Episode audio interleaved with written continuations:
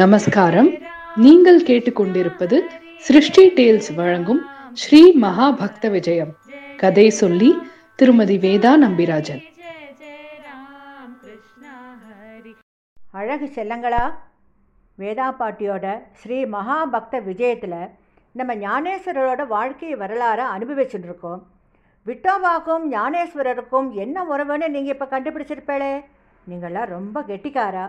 சீதோபந்து தன் பேரர்களை ஒரு சமாராதனைக்கு கூட்டிட்டு போகிறார் ஆனால் அங்கே இருக்கிற அந்தணர்கள் சீதாபந்தவியும் அவர் பேரர்களையும் சந்நியாசியோட குடும்பத்தை சேர்ந்தவான்னு சொல்லி இகழ்வா பேசி அங்கே ஒரு கைகலப்பே நடந்துடுறது சீதோபந்துக்கு நல்ல அடி.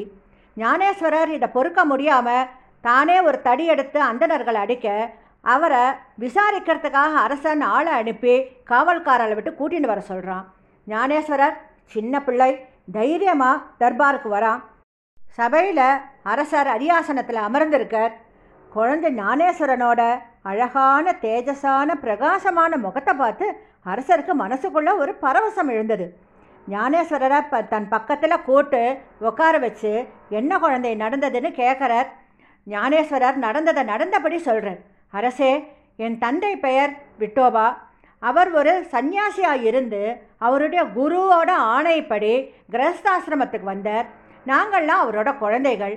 ஆனால் சமாராதன சமயத்தில் அந்தணர்கள் நாங்கள் சன்னியாசியோட குழந்தைகள் சொல்லி எங்களை ரொம்ப இகழ்வாக பேசி எங்கள் தாத்தாவை அடிச்சுட்டா அதனால் நான் அவளெல்லாம் அடிக்க வேண்டி வந்தது. குணம்தானே சிரேஷ்டம். தாழ்ந்த குளத்தில் பிறந்த வியாசர் வசிஷ்டரை மணந்த அருந்ததி தாழ்ந்த ஜாதியை தேர்ந்தவா ஆனாலும் அவள் மேன்மையாக இல்லையா? அவளோட சிறந்த குணத்தால் சிரேஷ்டமாக கொண்டாடப்படலையா? அப்படின்னு ஞானேஸ்வரர் மேற்கோள் காட்டி அந்தணர்கள் தங்களை கஷ்டப்படுத்தினதையும் தன் தந்தையோட நிலையையும் விளக்கி சொன்னார். அரசனுக்கு எல்லா விவரங்களும் புரிஞ்சது. அந்தணர்கள் தான் தவறு செய்து விட்டார். உண்பதற்கு உட்கார்ந்தவர்களை எழுப்புவது பஞ்சமகா பாபம். அவர்கள் அந்தணர்கள்னு சொல்லிக்கிறதுக்கே அருகதை இல்லாதவான்னு சொல்லி அவளை வெளியேற்றினான் ஞானேஸ்வரை கட்டி அணைச்சு கௌரவித்தான் பல பரிசு பொருள்கள் தனம் தானியம் எல்லாம் கொடுத்து பல்லக்கில் பெருமையோடு வீட்டுக்கு அனுப்பி வச்சான். சீதாபந்து ருக்மாபாய் ரொம்ப சந்தோஷப்பட்டா. சீதாபந்து குழந்தைகளோட காட்டுக்கு போய் விட்டோபாவை வீட்டுக்கு அழைச்சார். விட்டோபா இப்பொழுதும் வருத்தர். ஞானேஸ்வரன் நான் அப்பாவை கூட்டிட்டு வரேம்மா நீங்கள்லாம் வீட்டுக்கு போங்கோன்னு சொல்லி மற்றவர்களை வீட்டுக்கு அனுப்பி வச்சார். தந்தை தியானத்தில் சமாதி நிலையில் இருக்கிறத பார்த்தார். அப்படியே தந்தை மடியில் அமர்ந்தார். தந்தை முகத்தையே புன்னகையோடு பார்த்துட்டு இருந்தார். தந்தை கண் திறந்தார். மகனோட ஒப்பற்ற தேஜஸான பார்வை அவர் கண்களை ஊடுருவித்து அப்படியே மகனை கட்டி அணைச்சு முத்தமாறி பொழிஞ்சார்.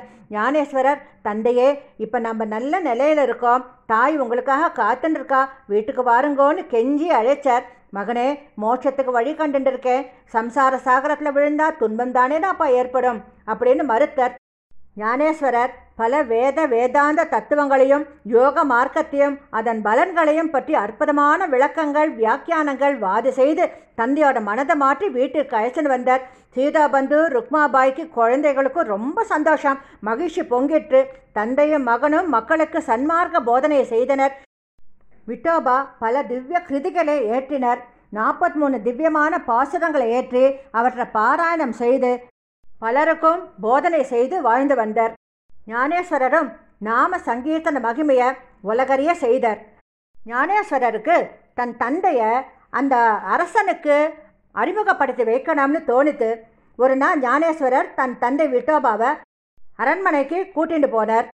அரசர் விட்டோபாவை விமரிசையாக வரவேற்று அவருக்கு பாத பூஜை செய்து அறுசுவை உணவளித்தார். விட்டோபா அரசருக்கு அருமறைகள் தியானம் தவம் சன்மார்க்க நெறிகளை பற்றி அழகான விளக்கங்கள் சொன்னார். அரசன் ரொம்பவும் சந்தோஷப்பட்டு அவருக்கு பலவிதமாக அவருக்கு மதிப்பு கொடுத்து மரியாதை அளித்து உங்களுக்கு வேற என்ன வேணும்னு கேட்டான். அப்போ ஞானேஸ்வரர் சொல்கிறார் அரசே எனக்கும் என் சகோதரர்களுக்கும் உபநயனம் செய்து பார்க்கணும்னு என் தந்தை விருப்பப்படுற. ஆனால் அந்தணர்கள் எங்களுக்கு உபநயனம் செய்விக்க முன்வர மாட்டேங்கிறா. அதுதான் எங்கள் வருத்தம். என் தந்தைக்கும் ஆசை அதுதான் அப்படின்னு அவர் சொன்ன உடனே அரசன் யோசிக்கிறான் ஒரு வழி கண்டுபிடிக்கிறான்.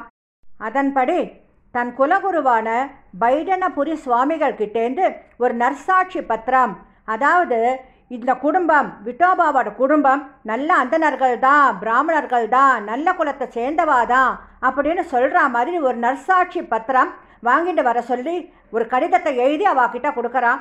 உடனே ஜானேஸ்வரரும் விட்டோபாவும் பைடனபுரிக்கு கிளம்புறா. ஆனால் சில அந்தணர்கள் பைடனபுரிக்கு போய் பைடனபுரி சுவாமிகள் கிட்ட விட்டோபா குடும்பத்தை பற்றி அவதூறுகள் நிறைய சொன்னதுனால அரச குருவான பைடனபுரி சுவாமிகள் விட்டோபா ஞானேஸ்வரரை இகழ்வா ஏளனமாக பார்த்தார். அந்தணர்களால் விலக்கி வைக்கப்பட்ட புறக்கணிக்கப்பட்ட இவாளை ஏற்றுக்க முடியாது அப்படின்னு சொன்னார். விட்டோபா அரண்மனையில் எங்ககிட்ட தோத்து போனவா கூறின மொழிகளை ஏற்றுக்கலாமா ஞானம் இல்லாதவா அகந்தையால தூஷிப்பவர்கள் மலையை பார்த்து ஊழையிடும் நாயை போல அல்லவா?